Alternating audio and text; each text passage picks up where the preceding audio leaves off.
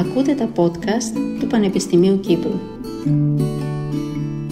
Δημιουργήσαμε αυτή τη νέα σειρά podcast με τον τίτλο Science Talks, όπου συζητάμε με ακαδημαϊκούς και ερευνητές του Πανεπιστημίου Κύπρου για την επιστήμη. Στόχος μας είναι να σας συστήσουμε τους ερευνητές του Ιδρύματος και να συνδέσουμε την επιστήμη και την κοινωνία με την παρουσίαση εκλαϊκευμένων επιστημονικών θεμάτων.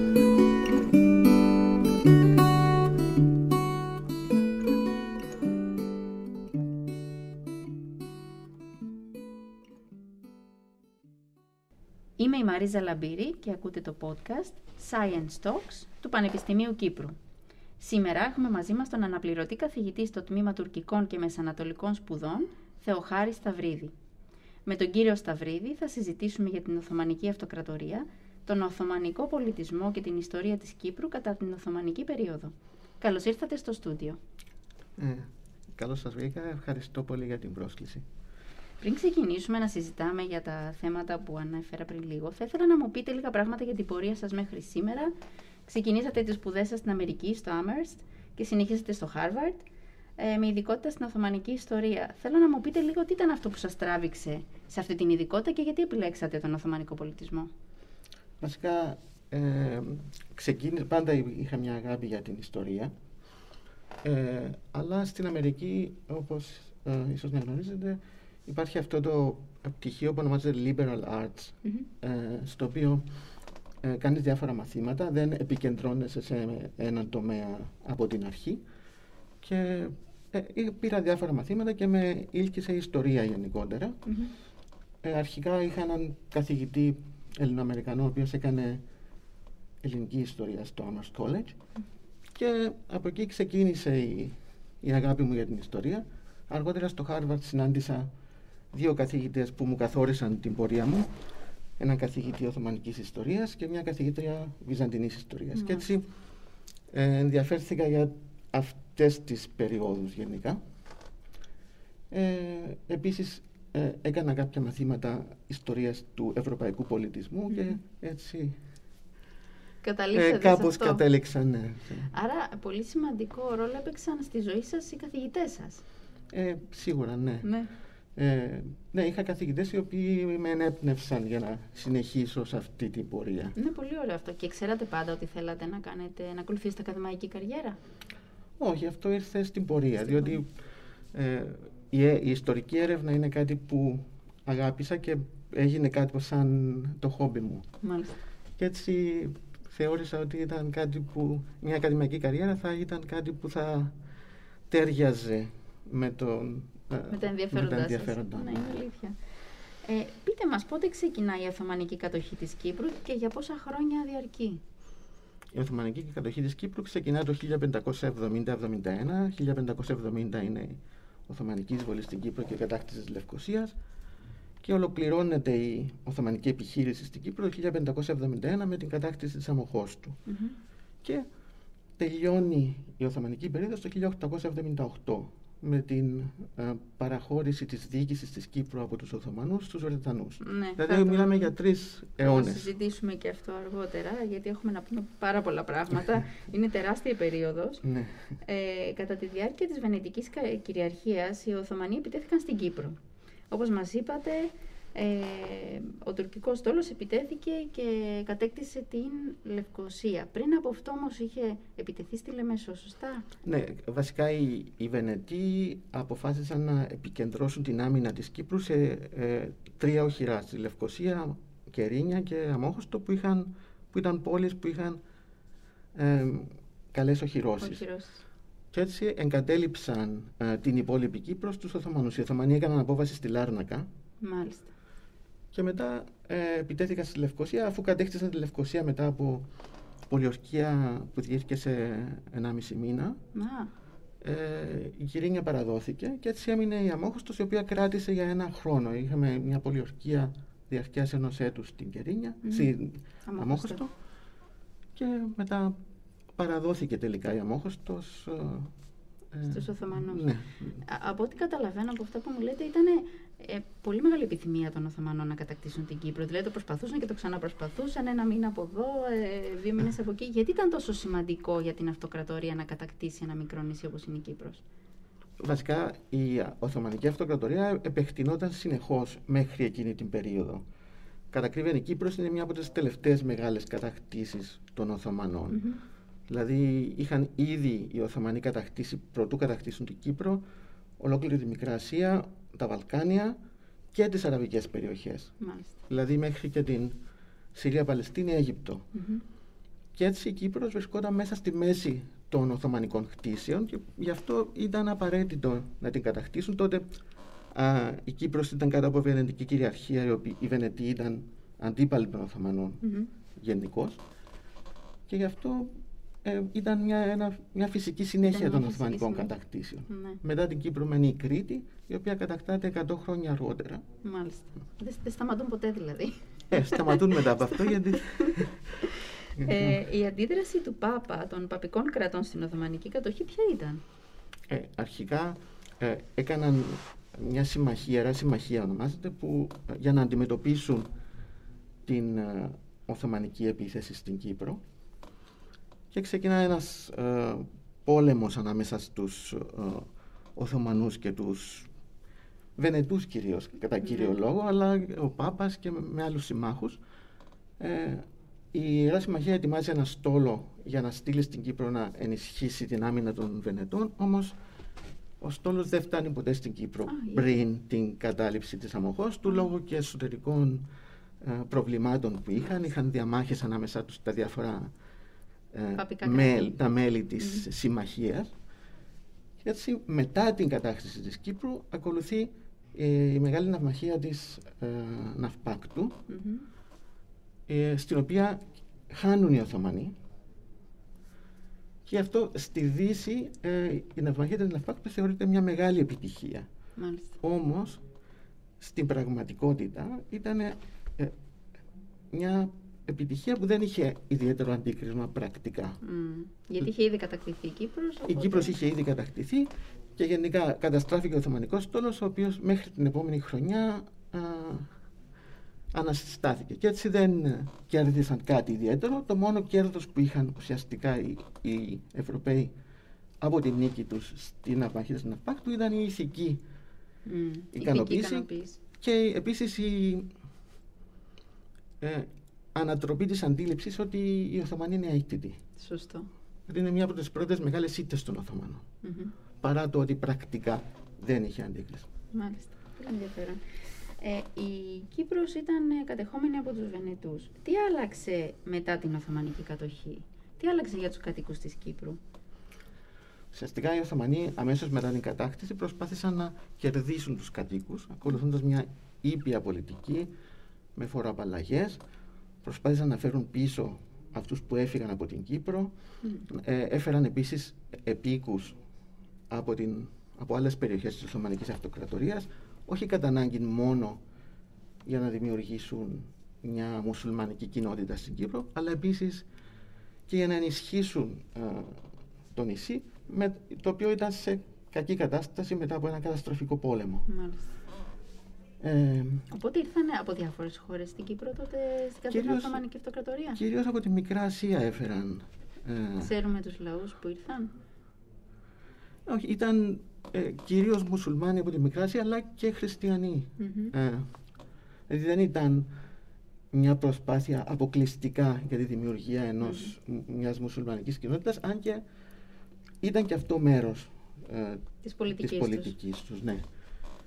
Ε, και στα πρώτα χρόνια οι Οθωμανοί είναι πολύ προσεκτικοί ε, να ε, προστατεύσουν τους ε, υπηκόους τους στην Κύπρο για να γίνει μια ομαλή μετάβαση και να εμποδίσουν την ε, επιστροφή των καθολικών στην Κύπρο, δηλαδή την ανάκτηση της Κύπρου από τη Βενετία ή μια άλλη δυτική δύναμη. Μμμ. Αυτό ισχύει για τις πρώτες δεκαετίες μετά την κατάκτηση.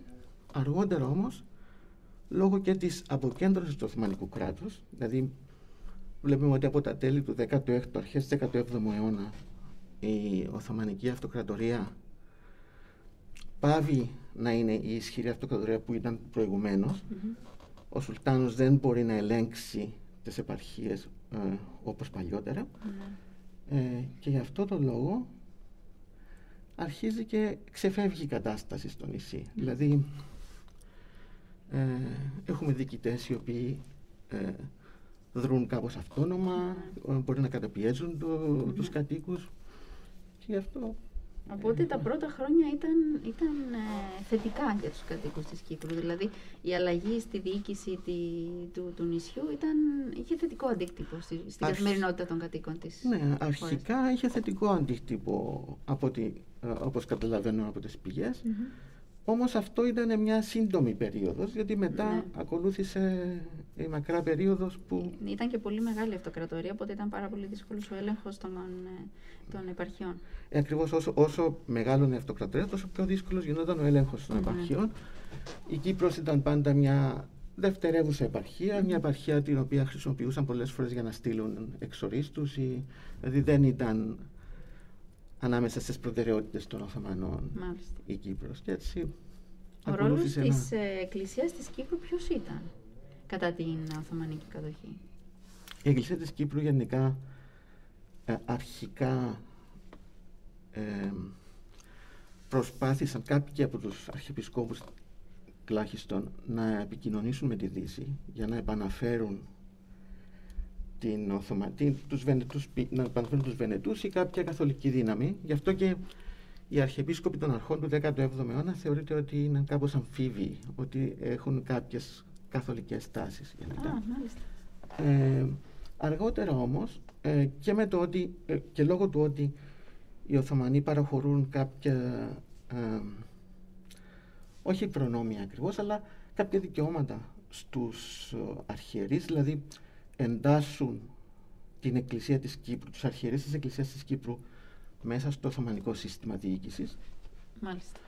και Έχουν ουσιαστικά διοικητική θέση δηλαδή ή... ναι, έχουν διοικητική θέση, έχουν κάποιο φορολογικό ρόλο Α, μάλιστα. ε, θεωρούνται ως ε, ηγέτες των Ορθόδοξων Χριστιανών της Κύπρου Μμμ. ε, έχουν, είναι υπεύθυνοι για την προστασία των ε, Ορθοδόξων της Κύπρου προωθούν αιτήματα προς τον Σουλτάνο Μμμ. υπέρ των Ορθοδόξων αλλά επίσης ε, προωθούν και προς το λαό τα ε, διατάγματα του Σουλτάνου και φροντίζουν ο λαός να είναι υπάκουος Μάλιστα. στις αρχές. Στις αρχές. Στις αρχές εννοώ στις α- Οθωμανικές Α, αρχές. στις Οθωμανικές αρχές. Α, νόμιζα ότι κάτι θα μου λέγατε μετά. Ε, ποια ήταν η θέση των άλλων κοινοτήτων της Κύπρου στην Οθωμανική Κυπριακή κατοχή, εκτός από τους Ελληνοκύπριους και τους Τουρκοκύπριους. Ε, υπάρχουν βέβαια ε, Μαρονίτες και ε, Αρμένοι κυρίως. Ε, έχουν και αυτή τη δική τους ε, εκκλησία, διοίκηση. Δεν ξέρω πολλά για αυτό το θέμα όμως. Δεν... Μπορούμε να πούμε ότι είχαν ίσα δικαιώματα; Ίσα- είχαν τα ίδια δικαιώματα που είχαν και οι Ορθόδοξοι Χριστιανοί Μμμ. γενικά. Βασικά, οι, ε, σύμφωνα με το στο Ισλάμ, οι, λαοί, οι Εβραίοι και οι Χριστιανοί θεωρούνται λαοί της βίβλου, δηλαδή λαοί οι οποίοι κατέχουν ένα μέρος της αλήθειας. Μάλιστα. Ε, και έτσι είναι σεβαστή η θρησκεία τους και τους επιτρέπεται να ζουν και να ασκούν ελεύθερα τα θρησκευτικά τους δικαιώματα κάτω από το Ισλαμικό καθεστώς ε, υπό κάποιους περιορισμούς. Δηλαδή πληρώνουν ένα συγκεκριμένο φόρο που ονομάζεται jizya, ο κεφαλικός φόρος, το χαράτσι που είναι Μμμ. ε, περισσότερο γνωστό. Ε, δεν δικαιούνται να φοράνε κάποια συγκεκριμένα ρούχα που μόνο οι μουσουλμάνοι μπορούν να τα φοράνε. Φορούσαν λευκά, αν δεν κάνω λάθος, οι μουσουλμάνοι, μουσουλμάνοι, και ναι. σκούρα χρώματα οι χριστιανοί, ναι, σωστά. ναι. Ε, και γενικά ε, υπάρχει αυτή η αντιμετώπιση και γι' αυτό είναι, ε, επιτρέπεται στους, και στους, σε όλους τους χριστιανούς της Κύπρου είτε είναι Ορθόδοξοι Αμαρονίτες ή Αρμένοι να α, διατηρήσουν την πίστη τους. ταυτότητα τους Ναι, και την την πίστη τους. ταυτότητα. Ναι. Ε, ε, τώρα έχουμε και την επέτειο της Ελληνικής Επανάστασης. Μμμ. Ε, και ήθελα να σας ρωτήσω ο, ε, πώς, ποια ήταν η θέση των Ελληνοκυπρίων απέναντι στην Ελληνική Επανάσταση και π- πώς άλλαξε, πώς επηρέασε μάλλον την Κύπρο που ήταν υπό τουρκοκυπριακή κατοχή, Οθωμανική κατοχή ε, και ειδι- ειδικότερα όταν η Ελλάδα έγινε ανεξάρτητη το, εικο- το 1829. Μμμ. Ε, Εντάξει, αρχικά δεν υπήρχε ιδιαίτερη ανταπόκριση ανάμεσα α, στον απλό λαό της Κύπρου. Ε, η ηγεσία των Ελλήνων της Κύπρου, όπως ο Αρχιεπίσκοπος στήριξε οικονομικά, από ό,τι φαίνεται, την Επανάσταση, τη, τη, φιλική εταιρεία, ή τουλάχιστον υποσχέθηκε πως θα τη στηρίξει, αλλά απέφυγε να εμπλέξει την Κύπρο ενεργά στην ε, Επανάσταση. Μάλιστα. Ε, φυσικά, ε, λόγω του ότι θεωρήθηκε ο Αρχιεπίσκοπος ως υπόλογος στο Σουλτάνο για τη συμπεριφορά των ε, Ορθοδόξων κατοίκων της Κύπρου ε, και προληπτικά ε, οι, οι τοπικές αρχές εκτελούν τον Αρχιεπίσκοπο και τους Μητροπολίτες. Έγινε κάποια εξαγήρση δηλαδή; Όχι, δεν έγινε. Ποιος Αυτό ήταν ο λόγος, γιατί τον τιμώρησαν αφού η Κύπρος δεν συμμετείχε ενεργά στην Επανάσταση; ήταν περισσότερο προληπτική η, η, η εκτέλεση αυτή για να προλάβουν τυχόν επέκταση της Επανάστασης στην Κύπρο και επίσης ε, είχαν κυκλοφορήσει κάποια φυλάδια στη Λάρνακα επαναστατικά τα οποία θεώρησαν οι αρχές ότι σχετίζονταν με τον Αρχίεπισκοπο οπότε επειδή θεωρητικά φοβούνταν την επέκταση της Επανάστασης στην Κύπρο ε, επέλεξαν να εκτελέσουν τον Αρχιεπίσκοπο. Φυσικά ε, ένας άλλος λόγος που ήταν σημαντικός ήταν ότι ο τοπικός διοικητής στη διάρκεια των προηγούμενων αιώνων ε, είχε ουσιαστικά περάσει σε δεύτερη μοίρα σε σχέση με την Εκκλησία όσον αφορά την ε, ισχύ ε, ναι. πάνω στο νησί. Και έτσι ήταν μια αφορμή επίσης η, η εκτέλεση το, του Αρχιεπισκόπου και των Μητροπολιτών για να αποκαταστήσει την ταξη σύμφωνα με το να καταστήλει από την, την πλευρά των Οθωμανών ναι, να, να επαναφέρει την κυριαρχία του Οθωμανού διοικητή πάνω στην εκκλησια Και ο επόμενος Αρχιεπίσκοπος ήταν πιο συνεργάσιμος με την Πύλη. Ναι, ήδη ε, ο Αρχιεπίσκοπος πάντα ε, για να αν, ανέβει κάποιος στον Αρχιεπισκοπικό θρόνο έπρεπε να πάρει βεράτιο, ένα, ένα έγγραφο από τον Σουλτάνο, δηλαδή να έχει την έγκριση, του Σουλτάνου. Και ξέρουμε ότι οι επόμενοι Αρχιεπίσκοποι ήταν Αρχιεπίσκοποι που είχαν επιλεγεί ε, ήταν κάπως αδύναμοι αρχιεπίσκοποι που έχουν επιλεγεί για να συνεργαστούν με τους Οθωμανούς. Ε, και έτσι ναι, ακολουθεί μια περίοδος που μειώνεται η δύναμη της Εκκλησίας στα χρόνια μετά την Επανάσταση. Μάλιστα. Ε, ο λαός αντιδρούσε. Είχαν καταλάβει ότι οι αρχιεπίσκοποι που είχαν επιλεγεί από την πύλη λειτουργούσαν ουσιαστικά προς όφελος της πύλης και τόσο προς όφελος των ε, ιδίων. Εντάξει, η αλήθεια είναι ότι ακόμα και οι προηγούμενοι αρχιεπίσκοποι λειτουργούσαν και προς όφελος της πύλης και ε, προσπαθούσαν να κρατήσουν μια μέση θέση, ε, διότι ήταν υπόλογοι ε, στην πύλη. Και έτσι αυτό δεν, δεν ήταν κάτι το καινούργιο, δηλαδή, το ότι ο Αρχιεπίσκοπος συνεργάζεται με τις Οθωμανικές Αρχές. Αυτό ήταν το, η κανονικότητα Μάλιστα. αυτή την εποχή. Κατάλαβα.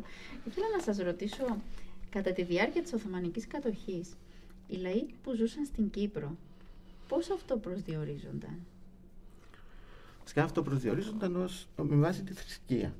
Δηλαδή μέχρι το 19ο αιώνα θεωρούσαν ότι ήταν Ορθόδοξοι Χριστιανοί οι Έλληνες. Ε, οι Τούρκοι, ε, αυτοί που λέμε Τούρκοι, Τουρκοκύπροι ήταν αυτό προσδιορίζονταν ως μουσουλμάνοι. Αυτό ήταν ο βασικός προσδιορισμός ενός ανθρώπου ε, σε ολόκληρη την Οθωμανική ιστορία μέχρι το 19ο αιώνα είναι, ε, ήταν με βάση τη θρησκεία.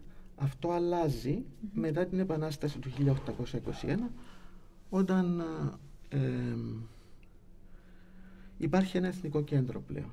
Υπάρχει η Αθήνα στην οποία προσβλέπω ε, πολλοί Κύπροι πηγαίνουν στην Ελλάδα, παίρνουν ελληνικά διαβατήρια και έρχονται στην Κύπρο ε, διεκδικώντας το, το καθεστώς του ε, ξένου υπηκόου για να μην πληρώνουν τους φόρους για παράδειγμα στο Σουλτάνο. Ε, επίσης σταδιακά αρχίζει και αλλάζει και η ιδεολογία του, των κατοίκων του νησιού. Ένας λόγος γι' αυτό είναι ότι αρχίζουν να έρχονται στην Κύπρο καθηγητές στα σχολεία οι οποίοι έχουν εκπαιδευτεί στο Πανεπιστήμιο Αθηνών το οποίο το 19ο αιώνας ήταν διαποτισμένο με την ε, εθνική και αλυτρωτική ιδεολογία του ελληνικού κράτους ε, ενώ προηγουμένως οι δάσκαλοι στην Κύπρο προέρχονταν από τις, την Πατριαρχική Σχολή στα, στην Κωνσταντινούπολη ή άλλες σχολές στην Ορθόδοξη Οπότε υπήρχε η, δυνατότητα να ταξιδεύουν. Δεν ήταν κλειστά τα σύνορα που λέμε. Μπορούσαν οι άνθρωποι να διακινούνται, να πηγαίνουν σε άλλες χώρες, να μορφώνονται, να εργάζονται ενδεχομένως και αν θέλουν να επιστρέψουν πίσω. Δεν υπήρχε περιορισμός. Δεν υπήρχε περιορισμός, απλώς ε, ήταν κάτι σπάνιο.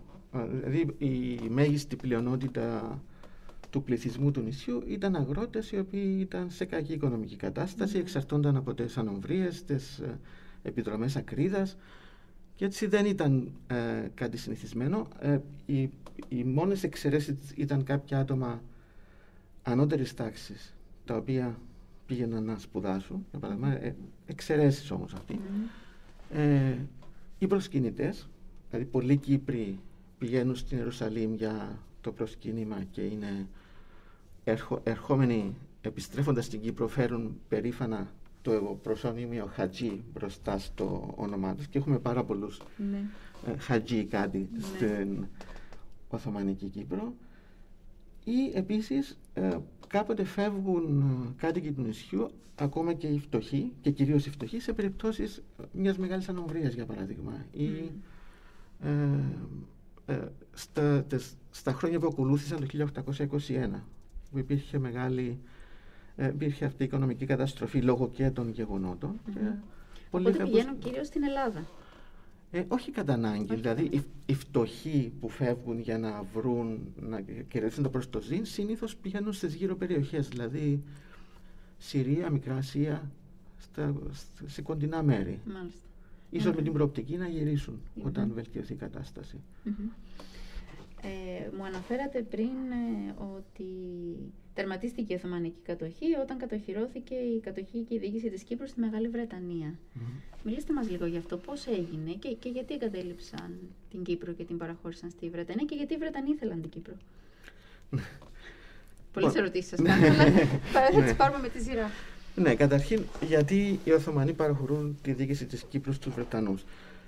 Ε, το 1877-78 έχουμε ένα Ρώσο-Τουρκικό πόλεμο όπου οι Ρώσοι προελάβουν και φτάνουν ε, πολύ κοντά στην Κωνσταντινούπολη. Φτάνουν μέχρι κάτω, μέχρι την Αναδριανούπολη. Δηλαδή είναι ένας πόλεμος τον οποίο, ε, ο οποίος κάνει τους Οθωμανούς να συνειδητοποιήσουν ότι ε, οι Ρώσοι έχουν τη δυνατότητα να καταλύσουν το κράτος τους ε, και η μόνη ελπίδα να μην συμβεί αυτό ήταν με τη βοήθεια των Βρετανών. Μάλιστα. Γιατί όντως το 1878 οι Βρετανοί σταματούν την προέλαση των Ρώσων και ε, επέρχεται ειρήνη. Πώς τη σταματούν; Ε, με διπλωματικό τρόπο. Α, μάλιστα. Ναι. Όχι ότι έγινε, έστειλαν στρατό. Όχι, όχι. Αυτό είχε συμβεί αργότερα προηγουμένως στον Κρημαϊκό πόλεμο. Αλλά γενικά ε, οι, οι Οθωμανοί φοβούνται τους Ρώσους, είναι ο μεγάλος εχθρός τους οι Άγγλοι γενικά ε, υπερασπίζονται τους Οθωμανούς και ε, εμποδίζουν τους Ρώσους να ε, καταλάβουν την Οθωμανική Αυτοκρατορία και αυτή φυσικά για τους δικούς τους λόγους. Ε, και στο τέλος του πολέμου υπάρχει αυτή μια συμφωνία ανάμεσα στην Οθωμανική Αυτοκρατορία και τη Βρετανία για παραχώρηση της διοίκησης της Κύπρου στη Βρετανία με αντάλλαγμα την, να αναλάβει η Βρετανία να υπερασπιστεί την Οθωμανική Αυτοκρατορία σε περίπτωση ρωσικής επίθεσης. Γιατί ήταν σημαντικό για τη Βρετανία να πάρει το νησί; Η Βρετανία ε, θέλει να έχει κάποια βάση ε, στην Ανατολική Μεσόγειο ούτως ώστε να ελέγχει και τους δρόμους ε, προς την Ινδία, κυρίως μετά το άνοιγμα της ε, διόρυγας του Σουέζ. Ε, ήδη από το τέλη του 18ου αιώνα όταν ε, ο Ναπολέοντας κάνει την ε, επιχείρηση στην Αίγυπτο, κάνει μια εισβολή στην Αίγυπτο με στόχο να ουσιαστικά να απειλήσει τις ε, διαδρομές των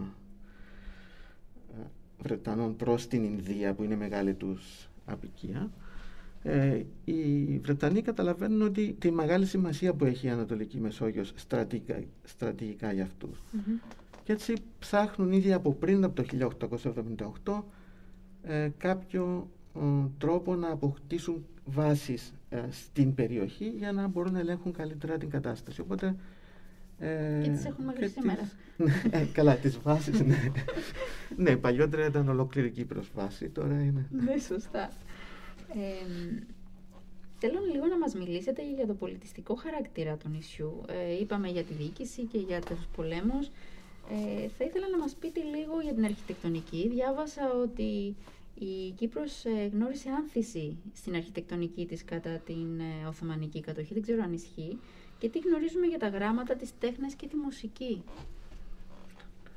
Ε, όσον αφορά την ε, άνθηση για την αρχιτεκτονική, δεν ξέρω αν υπήρξε άνθηση πράγματι στην αρχιτεκτονική, απλώς ε, όσον αφορά ε, τις εκκλησίες και τα δημόσια κτίρια, αν, αν εννοείται αυτό, Μπορεί, τότε ναι. ε, υπήρχε μια τάση ε, ανακαίνησης εκκλησιών, κυρίως το 18ο αιώνα, όταν, υπήρχε, όταν οι Οθωμανοί είχαν μια...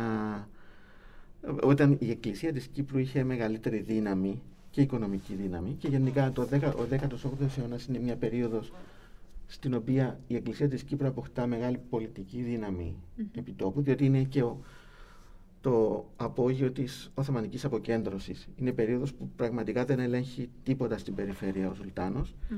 Και έτσι ε, οι Οθωμανοί διοικητές πάνε και έρχονται, δηλαδή κάθε δύο-τρία χρόνια αλλάζει ο διοικητης Και έτσι το κύριο τη δύναμη, την πραγματικά πολιτική δύναμη την έχει η Εκκλησία που είναι ο, ο, ο θεσμός που βρίσκεται επί τόπου συνεχώς. τώρα, ε, το, λόγω αυτής της αποκέντρωσης, άρα η Εκκλησία αποκτά μεγάλη πολιτική δύναμη και η πολιτική δύναμη έρχεται επίσης και με μια πνευματική αναγέννηση. Δηλαδή η Εκκλησία έχει αρχίζει και ε, ε, δημιουργεί κάποια σχολεία το 18ο αιώνα, ε, κάνει εκδόσεις και επίσης αρχίζει να τονίζει το, κάποια, το, το αυτοκέφαλο της Εκκλησίας, για παράδειγμα πάνε πίσω και προσπαθούν να αναδείξουν την σημασία της Εκκλησίας θεωρώντας ότι η Εκκλησία της Κύπρου είναι ανάλογη με τα Πατριαρχία για παράδειγμα. Οπότε έχουμε πολλές εκδόσεις που γίνονται αυτή την περίοδο, φυσικά όχι στην Κύπρο που δεν υπάρχει Α, τυπογραφία. Θα το ρωτούσα τώρα αν υπήρχε τυπογραφία Αλλά στο εξωτερικό, κυρίως στη Βενετία αλλά και αλλού. Δηλαδή αυτή την περίοδο έχουμε το, την ιστορία που έγραψε ο Αρχιμανδρίτης Κυπριανός, ένας λόγιος Κύπριος, ο οποίος καταγόταν από το κιλάνι της Κύπρου, αλλά έζησε στη Βενετία και την Τεργέστη ε, και ο Κυπριανός εκδίδει στην ε, Βενετία το 1788 το βιβλίο «Ιστορία χρονολογική της νήσου Κύπρου» που είναι μια ιστορία η οποία, στην οποία προσπαθεί να τονίσει την ένδοξο, το ένδοξο παρελθόν της Κύπρου και να δώσει κάπως ε, να, να δώσει κουράγιο στους ε, χριστιανούς της Κύπρου για να, τους, να, να το προωθήσει την αυτογνωσία τους. Είναι γραμμένο στα ελληνικά; Στα ελληνικά, ναι. Η κυρίαρχη γλώσσα κατά τη διάρκεια της κατοχής, της Οθωμανικής κατοχής ήταν τα ελληνικά ή όχι; Ε, τα ελληνικά ήταν η γλώσσα που μιλούνταν από το μεγαλύτερο μέρος του, του πληθυσμού της Κύπρου. Φυσικά και τα τουρκικά, ε, πολλοί ήξεραν και τουρκικά. Ε, στη, στη Λάρνακα που βρίσκονται τα προξενία και οι Ευρωπαίοι η κυριότερη γλώσσα μεταξύ των Ευρωπαίων ήταν τα Ιταλικά. Ε, και ναι, είναι, είναι ενδιαφέρον το ότι πολλές φορές ε, χριστιανοί κάτοικοι γράφουν ε, επιστολές στα Οθωμανικά, αλλά επίσης και ε, μουσουλμάνοι κάτοικοι πολλές φορές γράφουν σε έναν πρόξενο να τους ζητήσουν, για παράδειγμα, ε, ένα δάνειο και γράφω στα ελληνικά. Οπότε στα σχολεία διδάσκονταν και οι δύο γλώσσες ή ήταν χωρισμένη ανακοινότητα. Όχι, πώς ήταν, ήταν χωρισμένη ανακοινότητα. Δηλαδή τα σχολεία ήταν ε, τα, τα ελληνικά σχολεία ήταν αυτά που ίδρυε η Εκκλησία ή κάτω από την αιγίδα της Εκκλησίας τέλος πάντων. Λειτουργούσαν. Κυρίως της πόλης και μικρά, ίσως μικρά σχολεία σε, σε κάποια χωριά με ένα δάσκαλο παπά Ναι. ή κάτι τέτοιο. Ναι. Και για τους μουσουλμάνους υπήρχαν τα αντίστοιχα στα τουρκικά. Δεν υπήρχε μια κοινή εκπαίδευση ή ένα κοινό σχολείο στην, α, στην Οθωμανική Και, Κύπρο. και πώς μάθαιναν να γράφουν ένας στη γλώσσα του άλλου; Ε, γενικά εντάξει, η αλήθεια είναι ότι ε, τα επίπεδα α, μόρφωσης ήταν αρκετά χαμηλά. Δηλαδή και οι επιστολές που βλέπουμε να γράφονται είναι ε, ανορθόγραφες και με πολλά συντακτικά λάθη, πολλές κυπριακές λέξεις μέσα. Ε, άρα ναι, είναι, είναι απλώς γρά, γράφουν ε, Όπως μο- μιλούσαν. όπως μιλούσαν, ναι. Ναι. Ε, δηλαδή οι μόνοι που είχαν υψηλή μόρφωση και έγραφαν με λόγιο τρόπο ήταν το περιβάλλον της Αρχιεπισκοπής και των, α, και των Μητροπόλεων. Πώς είχαν κυρίως. την ευκαιρία δηλαδή να πάνε στην Ελλάδα να σπουδάσουν και να επιστρέψουν Ναι, ναι. στην Στην, Κύπρο. στην Ελλάδα το 19ο αιώνα, προηγουμένως σε, σε άλλες σχολές άλλες. εκτός. Ναι. Αλλά είναι, είναι γεγονός ότι ε, προ- πριν το 18ο αιώνα που αναπτύσσεται αυτή η αυτογνωσία και αυτή η πολιτιστική άνθηση της Εκκλησίας ακόμα και, α- και αρχιεπίσκοποι ήταν μειωμένης ε, ε, μόρφωσης. Ναι. Δηλαδή έχουμε επιστολές του Αρχιεπισκόπου Κύπρου από τις αρχές του 17ου αιώνα που ε, έχουν πολλές ανορθογραφίες και λάθη που δεν θα το περίμενε κανείς από το περιβάλλον του Αρχιεπισκόπου. Κατάλαβα. Ε, δεν είπαμε καθόλου για, το, πο- για, για, για τις τέχνες. Υπήρχαν ε, τέχνες, υπήρχε μουσική, θέατρο. Ε, ο κόσμος πώς διασκέδαζε; Ο κόσμος διασκέδαζε πιο πολύ σε ε, πανηγύρια, σε, υπάρχει λαϊκή μουσική, λαϊκή ποίηση, δηλαδή έχουμε ακόμα και σήμερα σώζονται κάποια ε, δημόδι ποίηματα. Μμμ. Ε, δεν έχουμε πολλές πολλές πληροφορίες για τα θέματα αυτά. Μμμ. Δηλαδή, Ξέρουμε ότι υπήρχαν ε, γιορτές ε, με μουσική και ποίηση, αλλά είναι... ε, δεν υπάρχει καταγεγραμμένη. είναι περιορισμένες, δηλαδή είναι πληροφορίες που παίρνουμε από περιηγητές ή από δευτερεύουσες ε, πηγές. Εκτός από, όπως είπα, κάποια, κάποια δημόδι ποίηματα που έχουν διασωθεί, ίσως σε κάποια ε, τετράδια ή κάτι, το, το 19ο αιώνα κυρίως. Μμμ. Ε, μας αναφέρατε πριν για την Λάρνακα Μμμ. ότι ε, ήταν οι, ξένοι, οι ξένες διπλωματικές αποστολές στη Λάρνακα. Μμμ. Άρα ε, υποθέτουμε ότι η Λάρνακα ήταν η πιο σημαντική πόλη της ε, Κύπρου εκείνη την περίοδο. Γι' αυτό ήταν εκεί όλοι οι διπλωμάτες. Ουσιαστικά ε, η Λάρνακα ήταν το κύριο λιμάνι της Κύπρου, εκεί όπου διεξαγόταν το εμπόριο. Ε, βασικά οι οι δύο πόλοι της Κύπρου στην Οθωμανική περίοδο είναι η Λευκοσία και η Λάρνακα. Η Λευκοσία είναι η Οθωμανική διοίκηση και ο Αρχιεπίσκοπος και στη Λάρνακα είναι οι, ε, οι, οι ξένοι πρόξενοι, οι οποίοι δεν είναι ακριβώς διπλωμάτες, αλλά μάλλον ε, θα έλεγα είναι έμποροι, επιτυχημένοι έμποροι από την τοπική κοινότητα, οι οποίοι εκλέγονται για να προωθήσουν κυρίως τα εμπορικά συμφέροντα των ε, συμπατριωτών τους. Πώς εκλέγονται; Εκλέγονται από την τοπική συνέλευση των εμπόρων. Ας πούμε, οι, Γα- οι Γάλλοι μπορεί να εκλέξουν τον ε, Γάλλο πρόξενο Ως από τις εκπρόσωπο. τάξεις τους. Μάλιστα. Αποκτούν πιο διπλωματικό ρόλο το 19ο αιώνα όταν αρχίζει να καταραίει η Οθωμανική Αυτοκρατορία που υπάρχει το ανατολικό ζήτημα. Οι ευρωπαϊκές χώρες παρακολουθούν στενά το τι συμβαίνει στην Οθωμανική Αυτοκρατορία και προετοιμάζονται να παρέμβουν για να ε, κάποια, γνωρίζοντας ότι κάποια στιγμή θα καταρρεύσει και ίσως κάποια από αυτές να πάρει την Κύπρο. Οπότε το 19ο αιώνα έχουμε ένα πιο πολιτικό ρόλο των προξένων, αλλά το 17ο-18ο αιώνα ο ρόλος τους είναι κυρίως, ε, αφορά κυρίως το εμπόριο.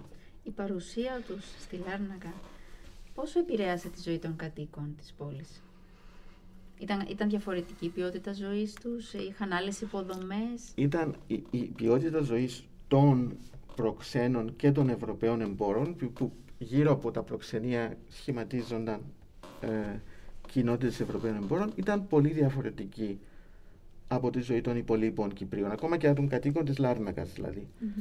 Δηλαδή γύρω από τα προξενία, ε, στα προξενία έχουμε ανθρώπους οι οποίοι κατοικούν σε μεγάλα σπίτια με πολυτελή επίπλωση, έχουμε καταγραφές ε, σπιτιών ε, οικοσκευής ενδυμάτων αυτών των ανθρώπων που δείχνουν ότι ε, είχαν ε, εντελώς, μια εντελώς διαφορετική ένα εντελώς διαφορετικό τρόπο ζωής από ό,τι οι υπόλοιποι Κύπροι.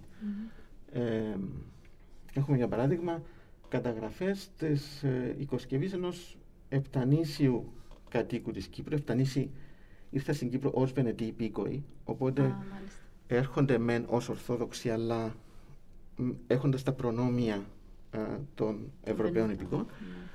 που περιγράφει με κουταλάκια τους ε, για ζεστή σοκολάτα, ας πούμε, ή έχει ξέρω 10 ντουλάπια και 20 τραπέζια στο σπίτι, που είναι κάτι το αδιανόητο για τους υπόλοιπους Κυπρίους. Ναι. ναι. Και αυτοί είναι άνθρωποι οι οποίοι είχαν τα χρήματα στην Κύπρο, είναι αυτοί που δανείζουν όλους τους Κυπρίους, δηλαδή από τους αγρότες για να τους βοηθήσουν να κάνουν την παραγωγή τους μέχρι τον Αρχιεπίσκοπο, τον τοπικό Οθωμανό διοικητή, Οθωμανούς αξιωματούχους είναι είναι, είναι η τράπεζα της εποχής. Δεν υπήρχε τράπεζα στην Κύπρο αυτή την περίοδο. Ναι. ναι. Πότε δημιουργήθηκε η πρώτη τράπεζα στην Κύπρο, Προς το, το 19ο αιώνα, στην εποχή των Οθωμανικών μεταρρυθμίσεων. Μάλιστα.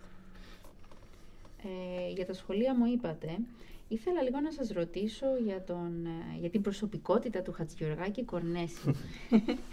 ε, ξέρουμε ότι ήταν από τους μεγαλύτερους οικονομικούς παράγοντες του νησιού, δεν ζούσε στη Λάρνακα αλλά στη Λευκοσία και οι φήμες για το ρόλο του και τις πρακτικές του ποικίλουν. Έχουμε διαβάσει διάφορες αναφορές. Ε, διάβασα μάλιστα ότι σε τρεις διαφορετικές περιπτώσεις κατηγορήθηκε για οικειοποίηση της περιουσίας άλλων, ότι από τις ενέργειές του προκλήθηκε λοιμό στη Λευκοσία, και πάρα πολλά άλλα. Πείτε μας λίγο για αυτή την προσωπικότητα. Ε, ο Χατζηγοργάκης είναι μια αμφιλεγόμενη προσωπικότητα, ε, όπως όλοι, όλες οι μεγάλες προσωπικότητες ίσως. Ε, ε, το όνομα του έχει συνδεθεί και με ε, καλές πράξεις και με, με αρνητικές πράξεις. Ε, στα θετικά θα λέγαμε ότι ήταν ένας μεγάλος ευεργέτης, έφτιαξε υδραγωγείο που φέρνει νερό στη Λευκοσία. Το υδραγωγείο που βρίσκεται στην παλιά πόλη. Νομίζω ναι. ναι. Ε, έφερε, έφτιαξε λεπροκομείο, mm. είναι ο πρώτος που έκανε το λεπροκομείο, έδωσε λεφτά στην, στην εκπαίδευση, έδωσε λεφτά για το ανέγερση εκκλησιών, δηλαδή ήταν ένας ευεργέτης για την εποχή αυτή. Ε, το λεπροκομείο νομίζω είναι τα κτίρια του λεπροκομείου ήταν ένα τσιφλίκι που ανήκε στο ναι. Χατζηγοργάκη που είναι τώρα τα, κτίρια του, τα κεντρικά ναι. κτίρια του Πανεπιστημίου Κύπρου. Ε, στα αρνητικά γενικά, εντάξει, όχι αρνητικά τέλος πάντων, δεν θα πρέπει να κρίνουμε με, αυτά το, με αυτούς τους όρους, αλλά τέλος πάντων κατηγορήθηκε ότι ε, κερδοσκοπούσε γενικά εις βάρος ε, των κατοίκων της Κύπρου Γενικά, είχε, είχε φορολογικό ρόλο επίσης και θεσμικά δηλαδή και ο Δραγωμάνος είχε κάποιες uh, φορολογικές αρμοδιότητες. Είχε τεράστια περιουσία, είχε πλοία στην κατοχή του και τσιφλίκια. Ήταν δικτυωμένος πολύ, δηλαδή είχε ε, διασυνδέσεις και στην Κωνσταντινούπολη, γι' αυτό και έπαιρνε ε, το αξίωμα του Δραγωμάνου από τον Σουλτάνο. Ε, αλλά ναι, κατηγορήθηκε για κερδοσκοπία. Υπάρχει συγκεκριμένα ε, η εξέγερση του 1804, ε, στην οποία ε, οι μουσουλμάνοι επιτέθηκαν ε, αρχικά, στην αρχικά στον ε, διοικητή της Κύπρου, τον Οθωμανό, μετά τους έστειλε στον Αρχιεπίσκοπο και, και από την Αρχιεπισκοπή τους έστειλαν στο σπίτι του Χατζιοργάκη, όπου πολιόρκησαν το σπίτι του Χατζιοργάκη και ο λόγος ήταν ότι ε, θεωρήθηκε ότι είχε αποκτήσει πολύ μεγάλη δύναμη ο Χατζηγοργάκης από τους μουσουλμάνους. Είναι ενδιαφέρον το ότι γύρω στο 2000 βρέθηκε πίσω από μια εικόνα, της, ε, μια εικόνα στην πόλη Χρυσοχούς νομίζω, ε, μια επιγραφή, ένα κείμενο που έγραψε ο κριτικός ε, αγιογράφος ε, Ιωάννης Κορνάρος, στο λέει ότι ε, οι Τούρκοι λέει προ, τους προκαλέσανε ε, ο Χατζηγοργάκης και ο κύκλος του γιατί φορούσαν πολυτελή ρούχα, έχτιζαν μεγάλα σπίτια και προκαλούσαν την οργή των Τούρκων. Και επίσης ότι έκανε ένα, μια κερδοσκοπία με, τα, με το σιτάρι λέει στο οποίο ε, πούλησε σιτάρι στο εξωτερικό, έστειλε σιτάρι στο εξωτερικό ενώ ο λαός πεινούσε και αναγκάστηκε ο, ο, ο Οθωμανός διοικητής να φέρεις σιτάρι απ' έξω για να ταΐσει τον κόσμο το οποίο ε, ναι. υπήρχε σιτάρι αλλά το είχες στείλει ναι. ο Χατζηγοργάκης έξω και πλέ, ακόμα και ο Αρχιεπίσκοπος ήταν εναντίον αυτών των πράξεων του Χατζηγοργάκη. Μάλιστα. Άρα... Περί, περίεργη προσωπικότητα, πολύ, πολύ... πολύ έντονα χρόνια. ναι, ναι. Ε, τώρα που φτάσαμε στο τέλος αυτής της πολύ ωραία συζήτησης, ήθελα να μου πείτε λίγο για την έρευνά σας, πού επικεντρώνετε και ποια είναι τα ερευνητικά σας ενδιαφέροντα; Εντάξει, ε, ασχολούμαι με την Οθωμανική ιστορία, κυρίως την ιστορία της Οθωμανικής Κύπρου.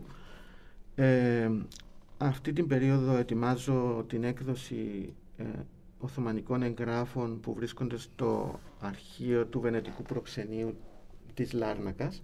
Βρίσκονται στη Βενετία τα αρχεία αυτά.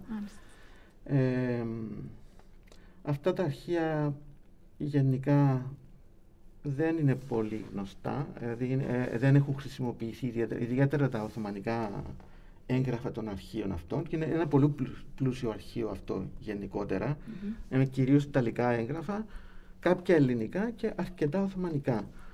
Ε, σε αυτά τα έγγραφα μπορούμε να βρούμε διάφορα πράγματα, δηλαδή ξέρω διατάγματα του Σουλτάνου που αφορούν τα δικαιώματα των Βενετών υπηκόων που ζουν στη Λάρνακα, ε, δικαιστικές αποφάσεις, προσωπικές επιστολές του διοικητή προς τον ε, πρόξενο και αντιστρόφος, ε, που αναφέρονται σε διάφορα ζητήματα που αφορούν την κοινότητα των Βενετών εμπόρων της Λάρνακας, κυρίως χρέη, ναυάγια πλοίων, επιθέσεις πειρατών, παράπονα κτλ. Οπότε, είναι πολύ ενδιαφέρον. Ναι, δηλαδή μπορούμε να δούμε μια εικόνα της ε, Οθωμανικής Κύπρου μέσα από αυτά τα έγγραφα. Είναι έγγραφα κυρίως του 18ου αιώνα. Μάλιστα. Δηλαδή φτάνουν μέχρι το 1797 που καταργείται η Βενετική Δημοκρατία. Ε, αλλά έχουν, έχουν πολύ ενδιαφέρον. Βλέπουμε διάφορες πτυχές της οικονομίας, της κοινωνίας και της καθημερινής ζωής του νησιού μέσα από αυτά τα έγγραφα. Όλα αυτά τα χρόνια που ασχολείστε με το θέμα και έχετε συγγράψει τόσο ακαδημαϊκά άρθρα, έχετε κάνει έρευνα, υπήρχε κάτι που ανακαλύψατε και σας εντυπωσίασε; Ε, εντάξει, πολλά πράγματα. Αυτό είναι από τη, μέρος της ε, ε, χαράς τέλος πάντων του να είσαι, το, το, να ασχολείσαι με την, με την ιστορική έρευνα είναι το ότι ανακαλύπτει συνέχεια καινούργια πράγματα.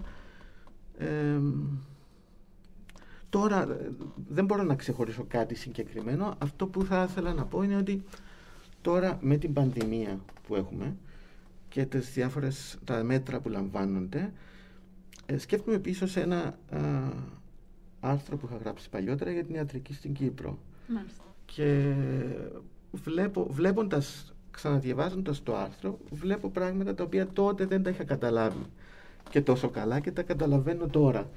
Δηλαδή ε, αναφέρεται ότι πώς αντιμετωπίζουν οι Οθωμανικές αρχές μια επιδημία.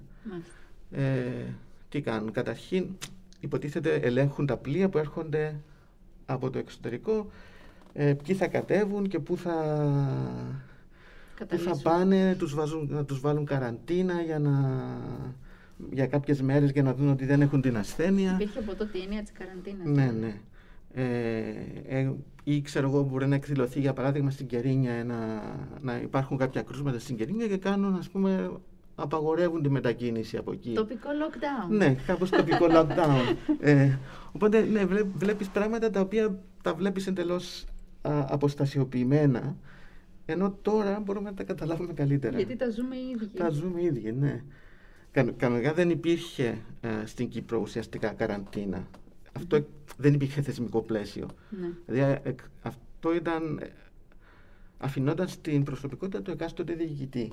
Όμως ε, δημιουργείται το 1835 Λαζαρέτο και το, Λαζαρέτο είναι το λοιμοκαθαρτήριο, η καραντίνα βασικά, το μέρος όπου βάζουν αυτούς που έρχονται από το εξωτερικό σε περίοδους επιδημίας σε άλλες περιοχές. Οπότε αυτά είναι... Βλέπουμε ότι συνεχίζεται η ιστορία και Ναι. οι πρακτικές μας πολλές φορές είναι ίδιες. Ακριβώς, ναι. Αυτό, το, αυτό βρήκα πολύ ενδιαφέρον Είναι, τώρα όντως. που το ρωτήσατε αυτό. Ε, Είναι κάτι που Που το Ναι. ξανασκεφτήκατε Ναι, ναι. τώρα που περνάμε αυτή την περίοδο. Σας ευχαριστώ πάρα πολύ που ήσασταν και εγώ μαζί σας μας ευχαριστώ εδώ σήμερα. πολύ. Ε, ήθελα να σας ρωτήσω ακόμα κάτι.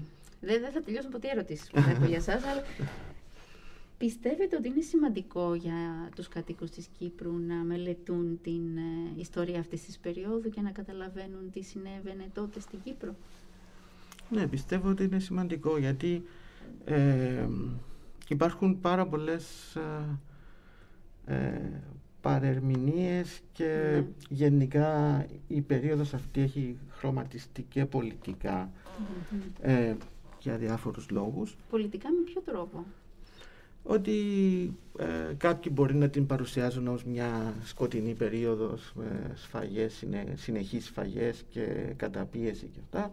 Κάποιοι μπορεί να την παρουσιάζουν ως μια ρόδινη περίοδο, ήταν όλα ωραία και όλοι Μμ. αγαπημένοι, ξέρω εγώ, Έλλη- Έλληνες και Τούρκοι και αυτά. Ναι. Και Ο- υπάρχει και ο- εκκλησιαστική ερμηνεία βέβαια. Της Ναι. προσ- του μεγάλου προστάτη. Ναι, ναι, Ναι. Που εντάξει, ε, ο- όλα αυτά έχουν μια βάση Ναι. αλήθεια. Όλα αυτά, Μμμ. απλώς η αλήθεια βρίσκεται κάπου Στη μέση. κάπου στη μέση ως Ναι. συνήθως.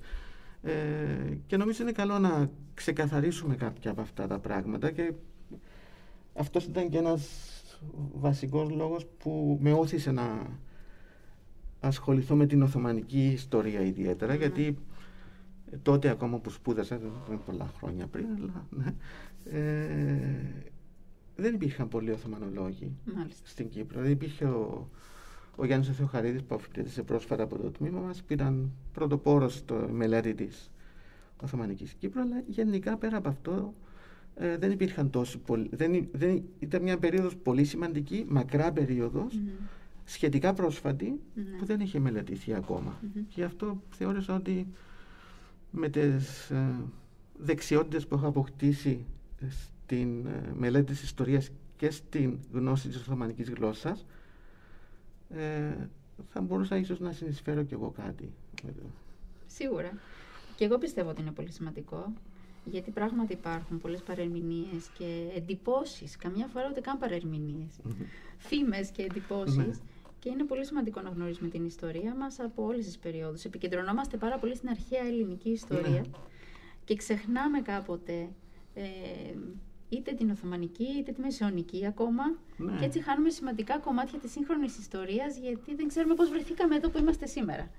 Ναι, και, και τα- Για μένα αυτό είναι συναρπαστικό με την Ακόμα ιστορία. και, και στα βιβλία, το, στο- στα σχολικά βιβλία, δεν ξέρω τώρα, δεν, δεν μπορώ να πω τώρα, αλλά μέχρι πρόσφατα τουλάχιστον ήταν, υπήρχε ένα άλμα κάπως από το 1453 στο 1821. Τα ενδιάμεσα ήταν ξέρω, Ναι. κάποιες κοινότητες, κάτι ε, μικροπράγματα, ενώ, Ναι. ενώ είναι μια πολύ πλούσια περίοδος. Ισχύει.